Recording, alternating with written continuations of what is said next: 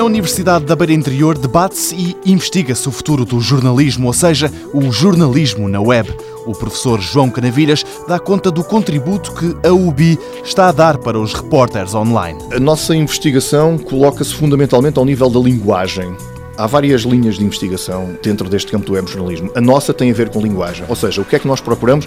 Uma linguagem que explore convenientemente as características da web. Tal como agora já estamos numa segunda fase, esta investigação, por exemplo, deu origem a uma gramática, nós chamamos uma gramática multimédia, que fundamentalmente indica onde, como e quando utilizar texto, vídeo, áudio, infografia, etcétera. O que estamos a fazer neste momento é a transposição deste estudo para os telemóveis, neste caso para os smartphones, em que aquilo que nós procuramos, mais uma vez, é um formato, uma linguagem que permita produzir conteúdos especificamente para smartphones. Neste caso, mais uma vez, utilizando aquilo que são as características do meio. João Canavilhas dá um exemplo rápido daquilo que por aqui se está a desenvolver. A nossa ideia é que uma notícia terá que ser disponibilizada em áudio, em vídeo e em texto. Porquê?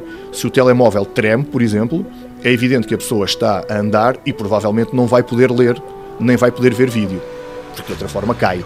Então, o telemóvel, reconhecendo que há esse movimento, vai disponibilizar essa informação em áudio, ou seja, no modelo próximo àquilo que é a rádio. Portanto, enquanto que no caso de jornalismo na web nós pensamos numa linguagem convergente, aquilo que nós estamos a ver é algo diferente. É, os conteúdos separam-se novamente para responderem àquilo que é o contexto da audiência no momento em que recebe a informação. Na Universidade da Beira Interior, acredita-se que os ecrãs dos smartphones farão parte do futuro do jornalismo.